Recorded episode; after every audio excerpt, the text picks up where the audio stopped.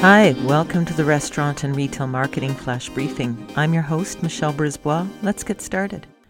We are looking at the five signs that retail is going to be okay post COVID, and we've gone through one through four. We're at number five today.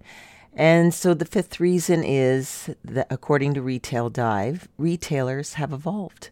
Most businesses and consumers are eager to get back to normal. Many retailers will benefit longer term from changes they were forced to make during the pandemic.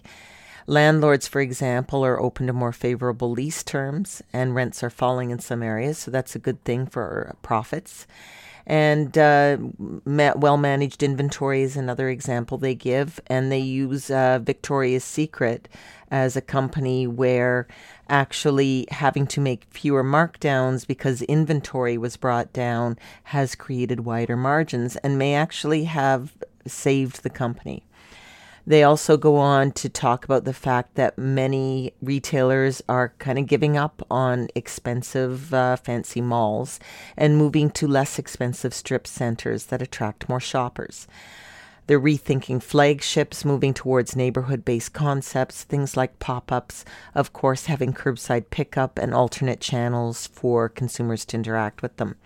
So there's been a lot of operational change that's come out of the pandemic. And for those operators that can go back to their traditional operational model and continue to incorporate the new one that they've created, there could be some very good times ahead. Talk to you tomorrow.